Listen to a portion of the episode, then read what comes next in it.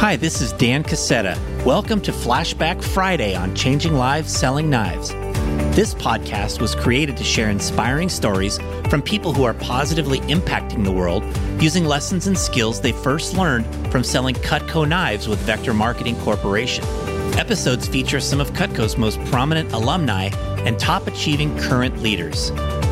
Flashback Friday is your chance to hear a short piece of one of my favorite past episodes. We'll hand select the best nuggets to share with you in this short form.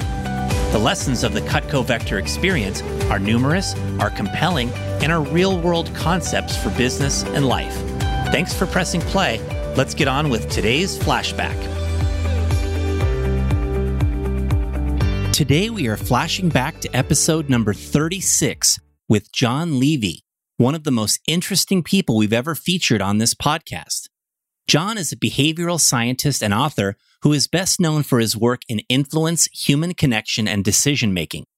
His latest book is called You're Invited, in which he guides readers through the art and science of developing influence and gaining trust in order to create deep and meaningful connections and build community. More than a decade ago, Jon founded the Influencers Dinner, a secret dining experience and community whose participants have now included more than 1,600 leaders across all industries, ranging from Nobel laureates, Olympians, and celebrities to top executives and business leaders, and even royalty. In this short snippet, Jon details how he hatched and developed the influencers from a modest first encounter of 12 people to what has now become an internationally known cultural phenomenon. One of the most common questions I am asked is how I have cultivated such an amazing network of my own. You may have recently seen people from outside the Cutco network featured on this podcast, such as Phil Hellmuth, Christopher Lochhead, and Dushka Zapata. And there's a lot more of those types of people coming. The concepts Jon Levy shares very much parallel my own philosophies and strategies.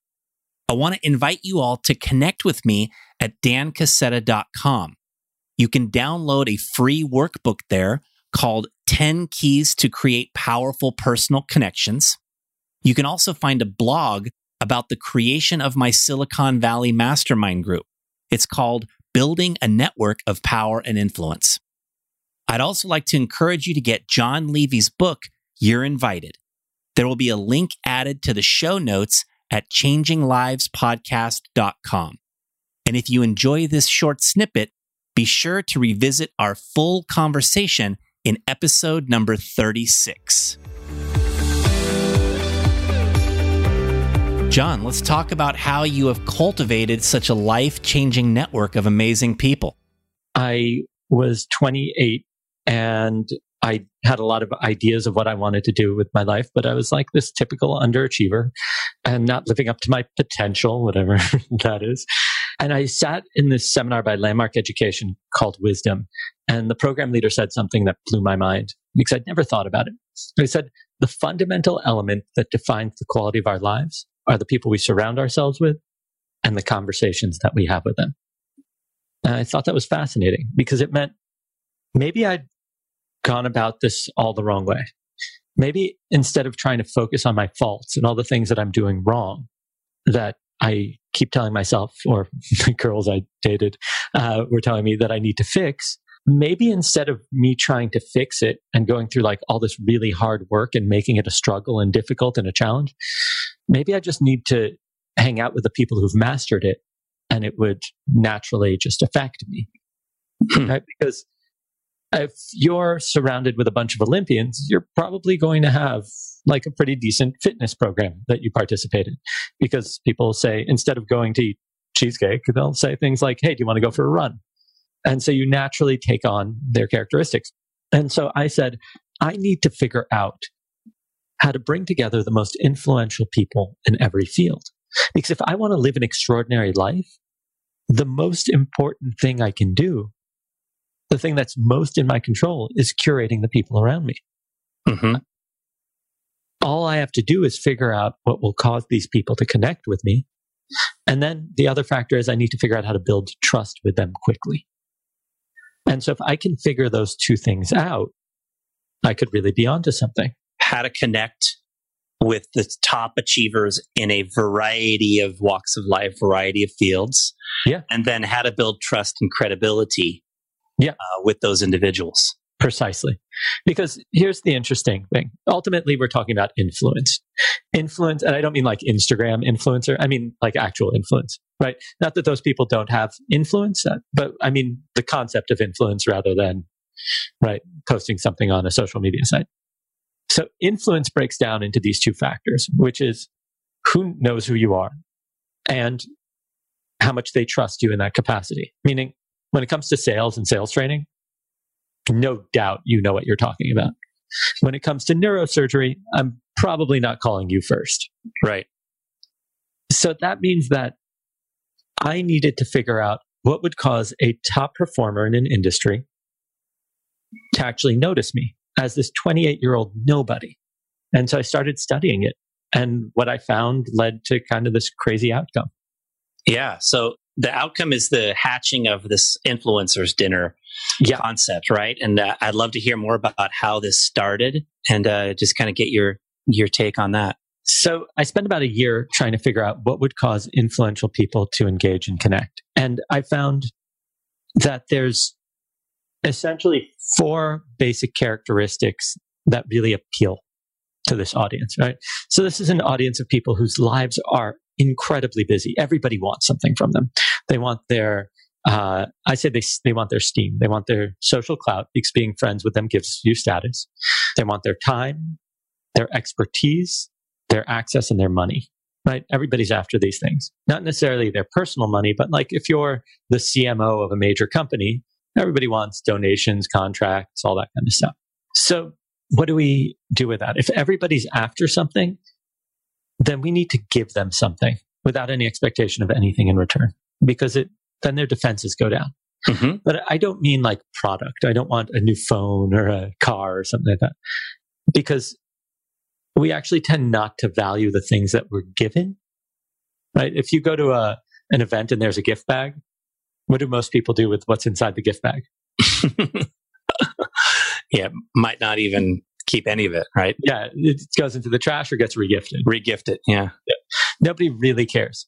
We care about what we work for. And I'll get to that in a bit. The second characteristic is the most influential people in our culture have experienced so much. So if we want to get on their radar, it can't be the same thing as everything else we, we have to trigger a section of the brain called the SNVTA. It's the major novelty center of the brain. And it turns out that when you trigger novelty, it induces us to explore and understand things. So the more novel something is, the more of a desire to understand it exists. Mm-hmm.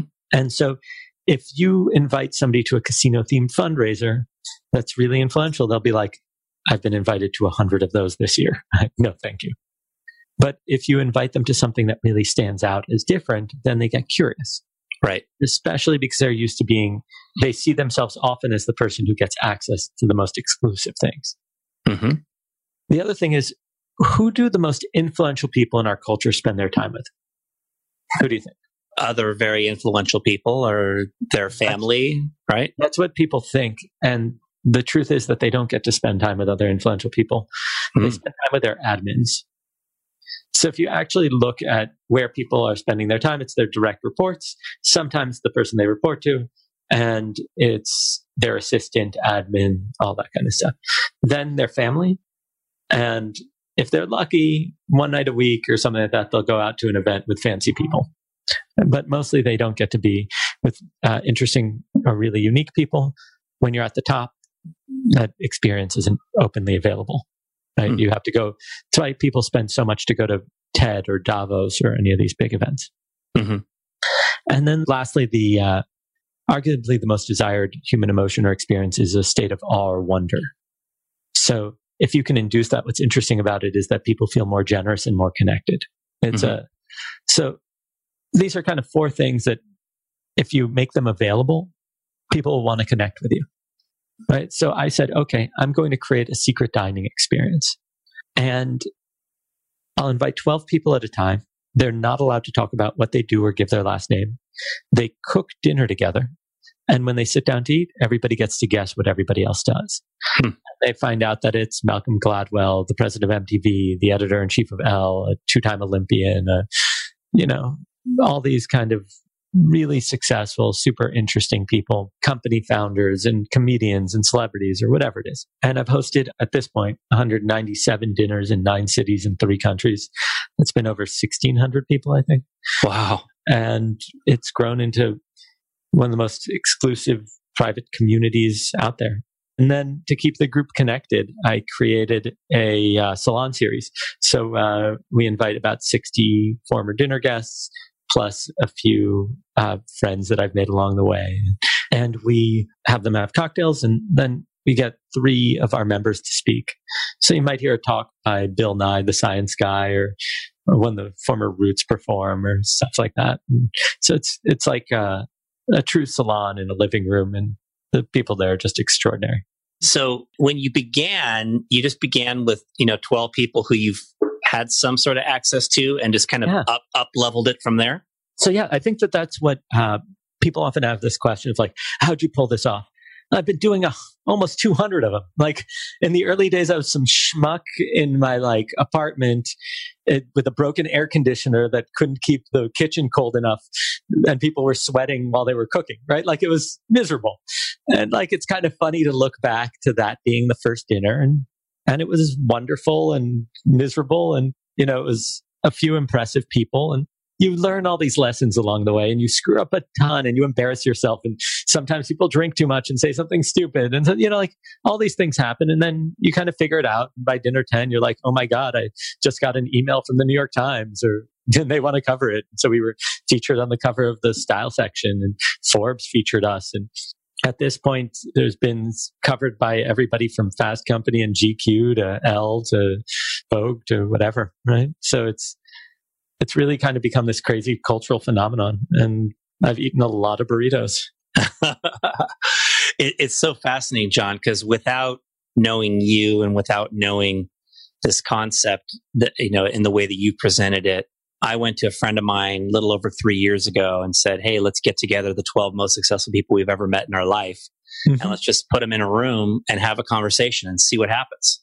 Yeah. Uh, and, and I've now had 13 events. So it's far less than 197, but I've, I've seen the way that it opens doors to mm-hmm. greater access to more and more amazing individuals. And I've had some of the most incredible leaders in the Silicon Valley in the room with me.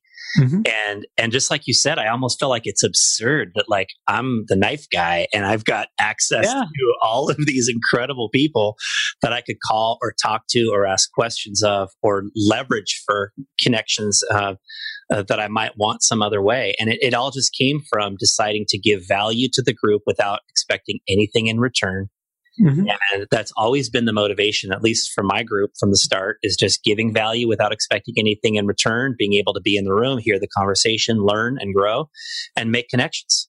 What's clear is you might be the knife guy, but you're also the generous guy. Mm-hmm. And so the fact that you're willing to do this with no clear benefits to you, with no clear transaction value, is why it works.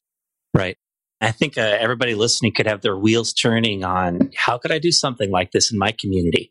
How could I bring together some of the more influential top achievers in my community, top thinkers in my community, and uh, be able to glean insight from being around those people and around those conversations? So I can actually give you some really, I think, solid advice around this stuff. The first thing is don't copy anybody else's format.